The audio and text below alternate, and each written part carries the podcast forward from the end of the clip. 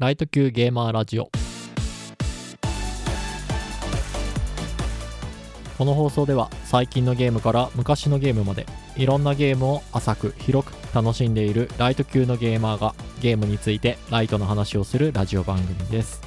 こんにちはパーソナリティの竹雄です。今回はライト級のゲーム感想ということでですね私が一番初めに触ったであろう RPG ドラゴンクエスト4についてねお話ししていきたいというふうに思っております。で時間に少し余裕があったらお便りをねいただきました。ありがとうございます。それをね読んでいきたいなというふうに思っています。では早速始めていきましょう。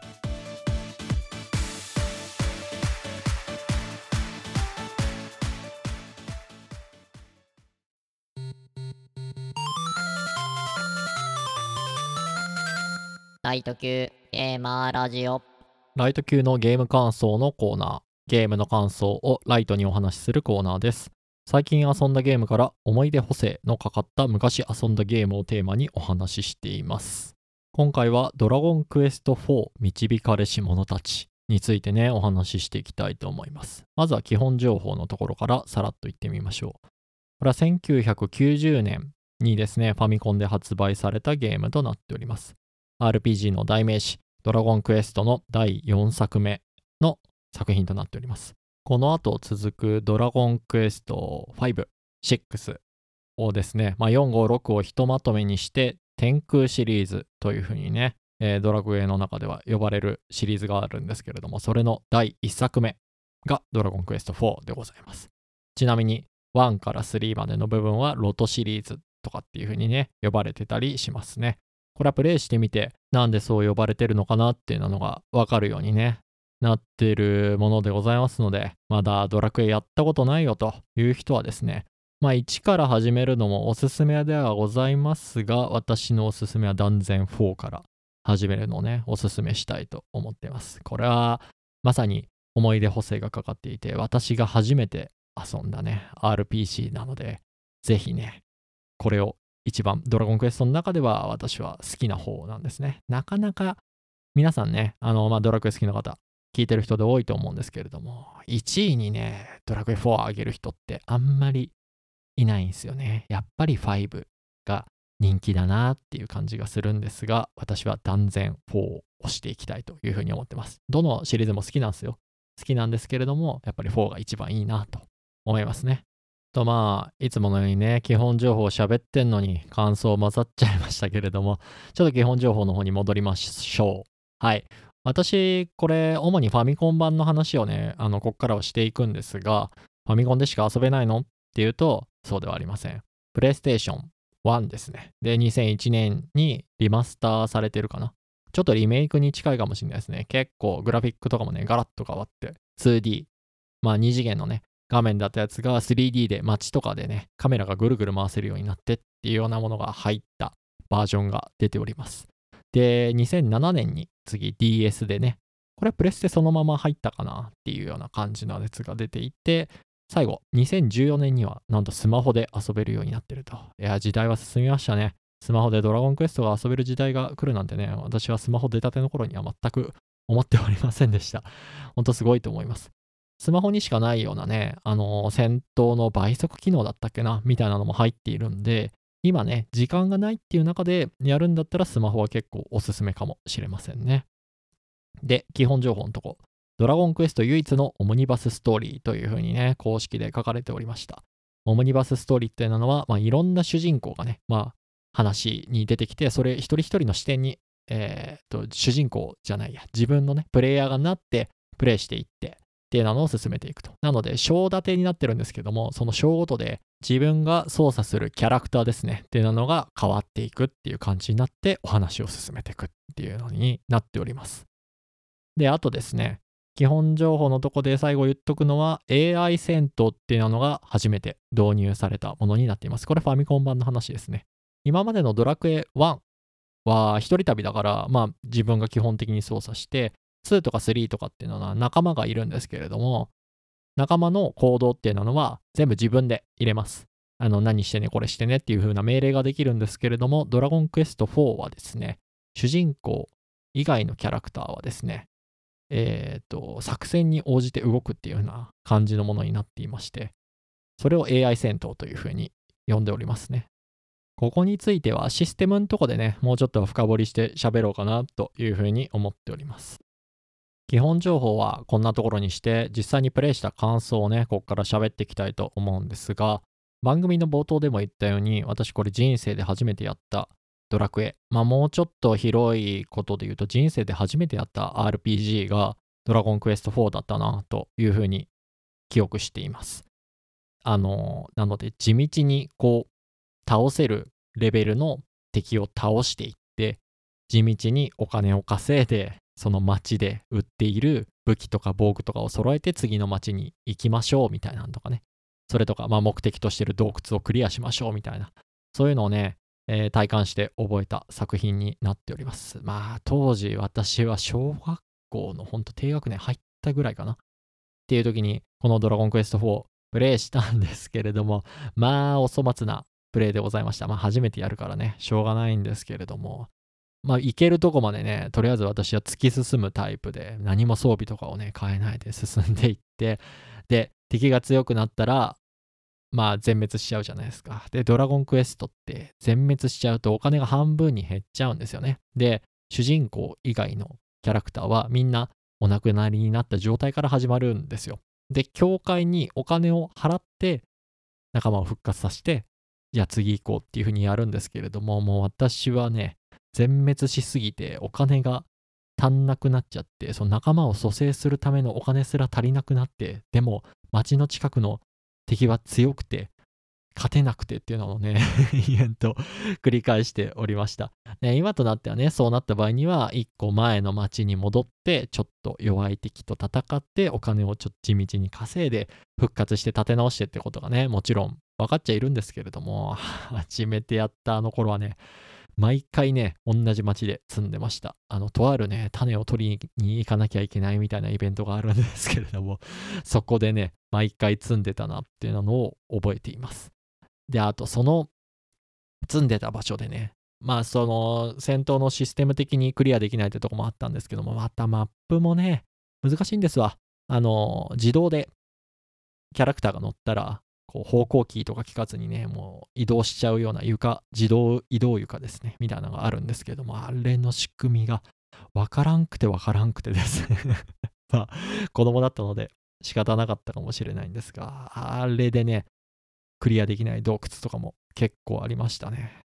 あと、壁になってたなっていうふうに思うのが、とある中ボスがいるんですけれどもね、あいな強いやつがいるんですよね。ちょっと名前を伏せてね、ここは話しておきたいと思うんですけれども、まあ、分かる人にちょっとね、伝わればいいなって思う言い方すると、もう静寂の球を振ってくるやつですね。あの、どういうアイテムかっていうと、まあ、私たち、まあ、プレイヤー側の呪文を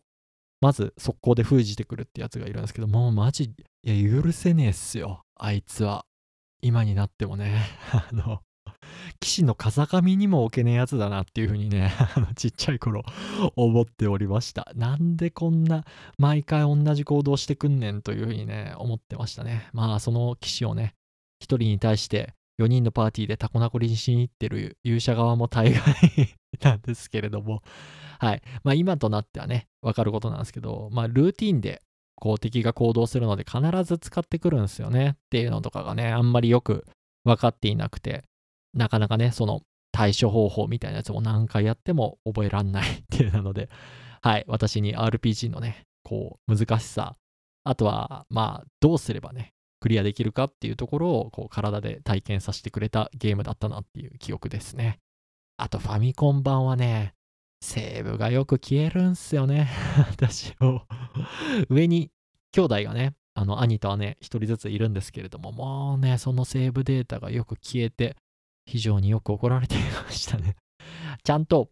電源を切るときにはリセットボタンを押しながら電源を切ってくださいねってあって、それ破ったことないんですよ。多分皆さんもね、まあ、ちっちゃい頃やってたら、まあ大きくなってもですけど、その画面に出てることを破ってやろうと思いますかっていうね、そんないきなり電源ぶつ切りとかね、するわけないじゃないですか。ね私はちゃんとやったのに、まあ、消えちゃうんすよね。でもまあ、怒られるのはそら操作した私 わけでございますから。まあね、上の身からしたらね、余計なことしてくれやがってっていう風になってゲームをね、やる気を削いでたかもしれないなと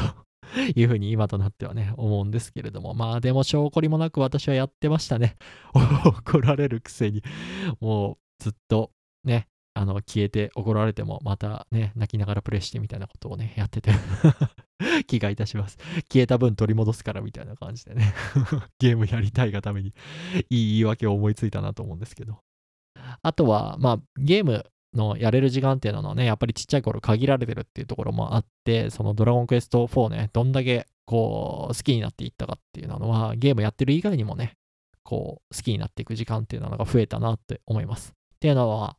ドラゴンクエスト4コマ漫画劇場みたいなね、昔懐かしの多分聞いてる人からしたらね、刺さる人もいるんじゃないかなと思うんですけれども、そういうね、アンソロジーコミックですね。いろんな作者さんが書いてる漫画みたいなのがあったんですよね。あれをね、よくね、あの、古本屋とか行ってね、買って読んでたな、買ってもらって読んでたなっていうのをね、すごくよく覚えています。なので私がドラクエ4をすごい好きっていうのはゲームだけじゃなくてゲーム以外の面ですね。漫画読んでて好きとかっていうね、そういう時間も非常によく覚えているから、こう好きな作品なんだなっていうのをね、こう振り返ったら思い出した感じですね。あと、その漫画由来で、こう、後々のね、ドラクエ4のキャラクターが出てくる作品、まあいろんなお祭り作品とかっていうのがあったりするんですけれども、そこにね、設定が反映されてるみたいなのもね、あったりするらしいですね。調べて分かったんですけれども、とあるキャラクターの片思いの設定とか、とあるキャラクターが実は主語ですみたいなね、そういう設定っていうのは漫画由来でなってるらしいっていうのをね、調べてみて、あの、分かったことだったんですごいね、これが面白いなっていうふうに感じましたね。なので、会社さんがね、出してるゲームなんですけれども、今とユーザーとの距離ってだいぶ近かったのかな、みたいなのをね、感じるエピソードだなというふうに思いました。今でいうインディーゲーみたいなね、そんな近さなのかななんて思ったりしましたね。はい、ざっくりした感想はこんなところでですね、あとはいつも細かいところをね、話していくのにあたって、ストーリー面、システム面、グラフィック面、音楽面っていうところでね、このドラゴンクエスト4についてね、喋っていきたいと思います。ではまずはストーリーからですね。公式サイト、スマートフォン版のね、えー、情報を見ながらまとめたんですけれども、同じ世界を舞台に章立てで主人公が変わる形式のお話っていう感じになってます。これ基本情報でも言ったところなんですけれども、全部で一応5章立てみたいな感じになっていて、全部のね、話がやがてこう一つにね収束していく感じっていうのがめちゃくちゃね面白いんですよね。特にねワクワクドキドキ的な意味で言ったら私はね、一番面白いのは2章の終わりの方とかですね。他の RPG にないなっていう独特の感じがしたのは3章の部分とかね。っていうのがね、非常に面白かったですね。あと、まあ、ストーリー的なところで言うと、1章って一人旅なんですよ。で、次の章、2章では3人旅みたいな感じでね、徐々に徐々にこう、人数が増えていく感じっていうのもあったので、ちょっとシステム的な話なんですけど、RPG でできることっていうのが徐々に増えていくっていう感じもあってですね、RPG やったことないよっていう人でも、こう、章を進めるごとに、ちょっとずつやれることが増えていって、RPG にこう、親しんでいけるみたいなね、そういう感じになってるのも非常にいいですね。あと、ストーリーの深掘りみたいなところはね、やっぱりファミコン版よりもプレイステーション版から追加された味方と話すコマンドっていうのがあるんですね。基本的には街の人に対して話すってやったら街の人から話を聞けるっていうのが今までのドラゴンクエストだったんですけれども、ドラゴンクエスト7からですね、確か導入されてたと思うんですが、話すっていうところで何もないところでですね、コマンドを打つと、その連れている仲間の話が聞けるみたいなね、のが導入されたんですね。で、まあ、ファミコン版にはもちろん実装されてなかったんですが、プレイステーション版のね、ドラゴンクエスト4からはそれが追加されていて、このね、味方と話せるっていうとこがね、非常にストーリーをね、こう、深掘りしていく感じですごい良かったんですよね。この時、味方のそのキャラクターってどういうことを思ってたんだろうみたいなのが追加要素として入ってるところがね、非常に面白かったなって思います。私はプレステ版はやってないんですが、DS 版でね、それをプレイして、すっごいね、このストーリーがより面白くなった要素だなっていうふうに思いました。ちょっとシステムのね、話も入っちゃいましたけれども、まああの、もっと詳しくね、ストーリー見てみたいなっていう方は、公式サイトの情報を見てみるのがいいんじゃないでしょうかという感じにしておきたいと思います。次はシステム面の話ですね。まずは主にファミコン版の話をしていきます。まあ、冒頭の基本情報でも言ったように AI 戦闘っていうのが導入されていて、特にまあ最後の方の章になると主人公以外のパーティーメンバーの行動っていうのは基本的に作戦っていうね、あの自分が号令出すんですけれども、それに従って行動するというシステムになっています。よく聞くのはね、ガンガン行こうぜ、命大事に、みんな頑張れみたいなね、のはゲームをね、やったことない人でもちょっと聞いたことがあるフレーズなんじゃないかなって思ったりします。で、あと他によく使うのはね、呪文使うなね。これは あの、洞窟のね、奥行くときとか、MP の回復手段、うんと、魔法を使うポイントのね、回復手段っていうのが、なかなかこう、ドラゴンクエストって他の RPG と比べてたくさんあるわけじゃないんですね。なので、この呪文使うなっていうのは非常にね、あの、有効な作戦として私はよく使っていたなと思います。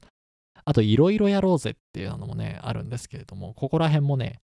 おすすめです。あの、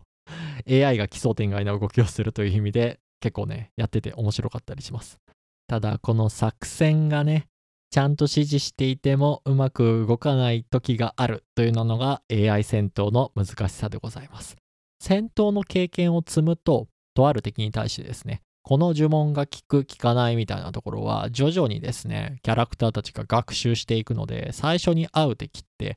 大体未学習の状態で戦うので、まあ頭悩ませる部分が多いんですね。まあ、あの、一番困るのが、よく有名なのは、延々とね、相手を即死させる呪文をね、打ち続ける新刊のキャラクターがですね、あの、パーティーメンバーにいるんですけども、あいつにはね、非常に頭を悩ませながら進む感じになるかな、というふうに思います。そいつはね、やっぱ新刊なんで、回復手段には非常に長けているので、パーティーにはね、なんとか安定させるために入れたいんですけれども、ちょっと、あの、最初の方はね、あの、頭がね、良くない場面が多くて、困る場面っていうのがね、非常に多かったなっていうのを覚えています。で、それのね、対策として、アストロン学習法っていうのがファミコン版ではね、攻略方法としてあります。アストロンっていう呪文は主人公が使えるんですけれども、鉄の塊になって、パーティーメンバーがですね、何ターンかですね、敵のダメージを全然受けないっていう状態があるんですね。で、ターンが進むごとに一応その戦闘の経験っていうところ、学習機能というのが進んでいくので、それをやってから戦い始めると、まあスムーズに動けるっていう風なのが、これ裏技なのかな？大人になってから知ったんですけどね、こういうね、やり方もあるそうです。本当はね、そのアストロンっていう呪文は、あの、敵の行動がね、ルーティンになってるっていうところが、まあ、感想のところでちょっと喋ったんですけども、こっからここの攻撃めちゃくちゃ強いから、そこはアストロンでしのごうとかっていう風にやるのが、正規の使い方なんですけれども、っていうとこですね。あとですね、システム面で言ったら、メインキャラクター以外のお助けのね、キャラクターみたいなのが出てくるんですよ。パーティーの仲間になる人がね。それもね、ドラクエ4が初めてだった気がします。ドラクエシリーズの中では。あとはね、馬車システムっていうのがあって、これもドラクエ4からだった気がするんですが、戦闘中にね、メンバーを入れ替えられるんですよね。普通は戦闘って4人で戦うんですけれども、それ以外の非戦闘メンバーっていうところは馬車の中に入っていて、あの、そこを自由にね、入れ替えられるんですよね、戦闘中に。で、敵の行動がルーティンになってるっていうところ、これがね、まあ何回も言ってるんですけど、ここ非常に重要で、これメンバーの入れ替えをね、うまくやれば対処できるっていう場面もあるんですね。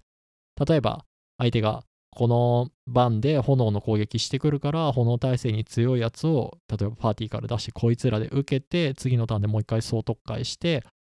あの戦うみたいなことも一応できたりはするんですが、まあ私は子供の頃はね、全然 そこら辺はうまく使えませんでしたね。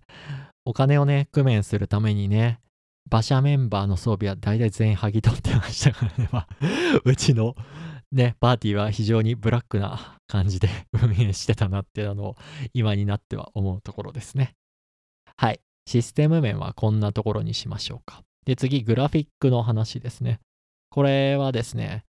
ファミコンの話します。オープニングの映像が初めてついたのって、確かドラゴンクエスト4からが初めてなんですよ。3なかった気がするんですよね、ファミコン版だと。で、それがね、まあね、綺麗なんですよ。ファミコンにしては後期の方の作品なので、結構ね、来られてるっていうところが、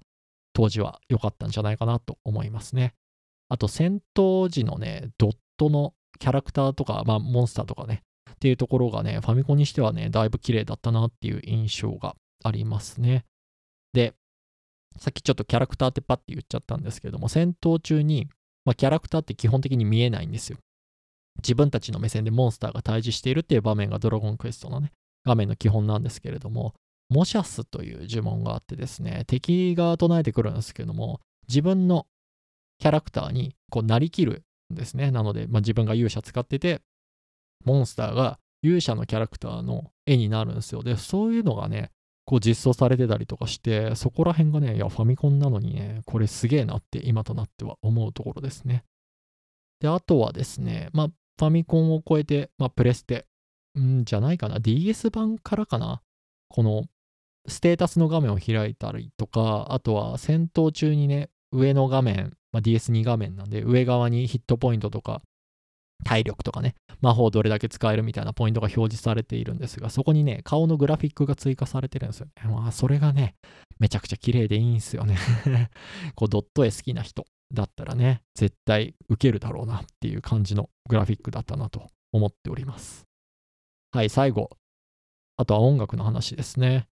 フィールド曲のね、やっぱ物悲しい感じ。まあ一番最後のショーですけれども、あれがね、ものすごく好きっすね。よく放置して音楽聴いてたなっていうのを覚えています。まあ絶望にね、かられて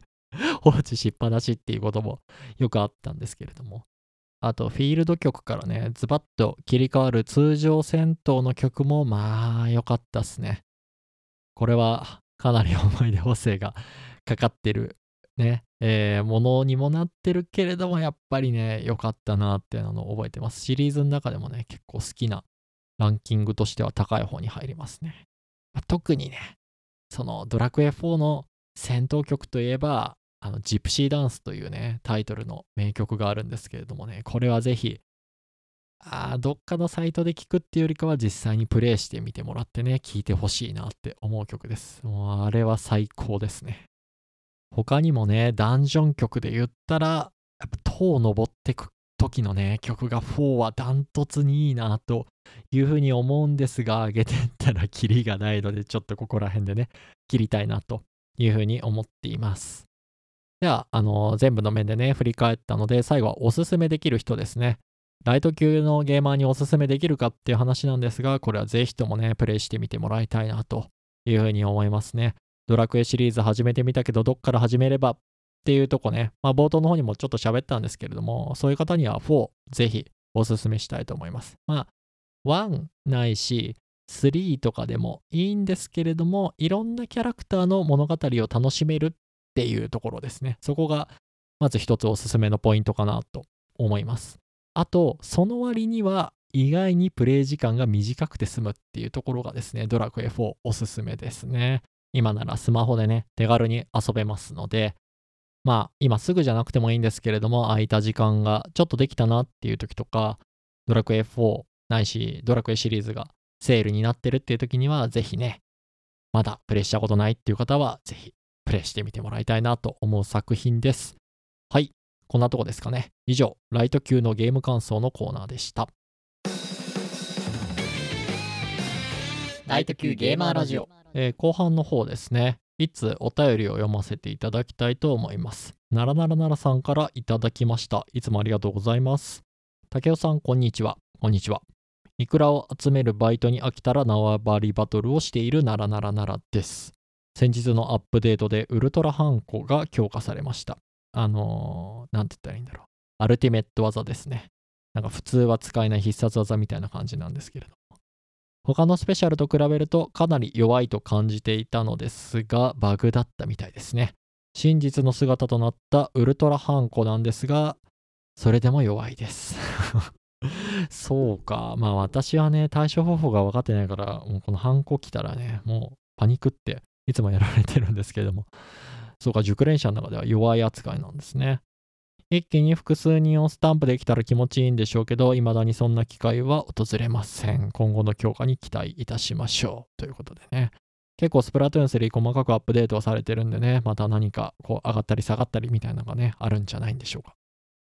あ、続き読みましょう。えピクミンについてですが、ならならならももちろん未プレイです。これは19回目ね、知らないゲームと出会う会っていうところでピクミン3デラックスやった回がありましたので、それに対する感想ですね。発売当初から子供向けゲームなのかなと思って手を出していませんでした。そうっすよね。私もその口だったんですけど、体験版をやるとね、結構印象がガラッと 変わりましたね。あ、続き読みましょう。ピクミンはテーマソングが有名ですよね。引っこ抜かれてってやつです。歌詞に哀愁が漂いすぎて、当時の窓際サラリーマンに爆受けしたとかなんとか。竹雄さんもおっしゃられていましたけど、部下をピクミンみたいに扱う上司は絶対嫌ですね。そうね。いやー、まあ、これ以上の言及はやめておきましょうかね。あ、上司にするならどのキャラ？っていうトークテーマも面白いかもしれませんね。機会があればぜひ。個人的には FF4 のゴルベーザ様ですね。いいですともというセリフのみが一人歩きしていましたよね。未だにいいですともとノリノリで言ってくれる上司と出会ったことはありませんが、いつか出会いたいものです。なんか自分が意見言っていいですともっていう風に言われたら、なんかちょっとねえ、まあいいか。いいかもしんないですね。あんまりいないかもしんないですね。なんか協力してくれそうな感じがありますよね。いいんじゃないよりはいい気がしますね。あ、話がピクミンからそれてしまいましたが、竹雄さんはレミングスというゲームをご存知でしょうか？あのグランドセフトオートシリーズを開発したロックスターから発売された90年代のゲームなのですが、これもピクミン同様にレミングスを操作するタイプのゲームみたいです。そしてピクミン同様にめちゃくちゃレミングスが死ぬゲームみたいです。えー、みたいにみたいにと言いましたが、ピクミン同様にレミングスをプレイしたことがありません。私もね、レミングス大好きな友達がいるぐらいなので、その私自身もプレイしたことないんですが、確かね、ピクミンは、まあ投げて、まあ、ピクミンが思うままに行動してもらうゲームなんですけど、レミングスはね、確か命令を出して、それに従ってね、レミングスっていうのが行動するゲームだったなっていう気がします。レミングだっけなごめんなさい。私もね、ぼんやりしかやってないので あんまりよくわかっていないんですが、非常にね、面白いゲームだっていうふうには聞いています。なんだったっけな勇者のくせに生意気だっていうゲームがあるんですけど、それをね、私がプレイしてる時に、そのレミングス好きな友達が横から見てきて、これレミングスみたいだねっていうふうにね、話をした記憶がありますね。はい、すいません。お便りの方ちょっと戻りましょう。それでもピクミンを見た瞬間に、これレミングスに似てるやつだと感じました。うん。こういう味方キャラを奴隷のように扱うタイプのゲームってあまりないんでしょうね。うん、言い方がね、小学生ぐらいの子に、坊主、お前の一番好きなゲームは何だ？と聞いてみて、えっとね、えっとね、ピクミンが一番好きなの、ピクミン殺すのすっごく楽しいとか、目をキラキラさせて答えていたらやばいですよね。令和の小学生は大丈夫でしょうか以上、シャープ19の感想でした。長文失礼いたしました。といただきました。ありがとうございます。この最後の一文ね、令和の小学生は大丈夫でしょうか？こんな人はいるわけないとね、信じたいとこなんですけれども、私もね、よくこう架空の人物とかをね、あの喋らして遊んだりするんですけども、その発想してる人間がね、なかなか一番発想がぶっ飛んでるというふうに、周りからは評価されることが多いですのでね、皆までは言いません。皆までは言いませんけれどもっていうとこですね。お便りをね、ちょっと振り返りましょうかね。上司にするならどのキャラっていうトークテーマが面白いかもしれませんといただいたのでね。奈良さんは FF4 のゴルベーザ様を挙げておりました。あの、私の好みではないかなというふうに思うんですけれども、まあ、ノリノリでね、こう言ってくれる上司、これはね、すごいいいと思います。私も今まで出会ったことはあんまりないですからね。ちょっと考えてはみたんですが、なんか上司にしたくないキャラばっか出てくるんですよね。ファイナルファンタジーつながりで言ったらね、ルーファウス副社長とかね、あとは他にも FF7 の中にはいっぱいね、あの、シンラカンパニーの上の方出てくるんですけども、どの人の下にもつきたくないなっていう風に思うので、なんかこう、上司にしたらいいキャラ。うーん、まあ、楽しそうという意味で言うなら、やっぱラグナとかがいいかもしれないですね。FF8 のね。まあ、一緒に働きたいかって言われると、やっぱりちょっと微妙なんですが、上司としていてくれたら、まあなんか会社の雰囲気は良くなりそうだなっていうふうに思ったりしますね。これはね、また別会でやっても非常に面白そうですね。トークテーマもいただいてありがとうございます。改めまして、奈良さんお便りいただきありがとうございます。また感想等々いただけたら嬉しいです。以上、お便りのコーナーでした。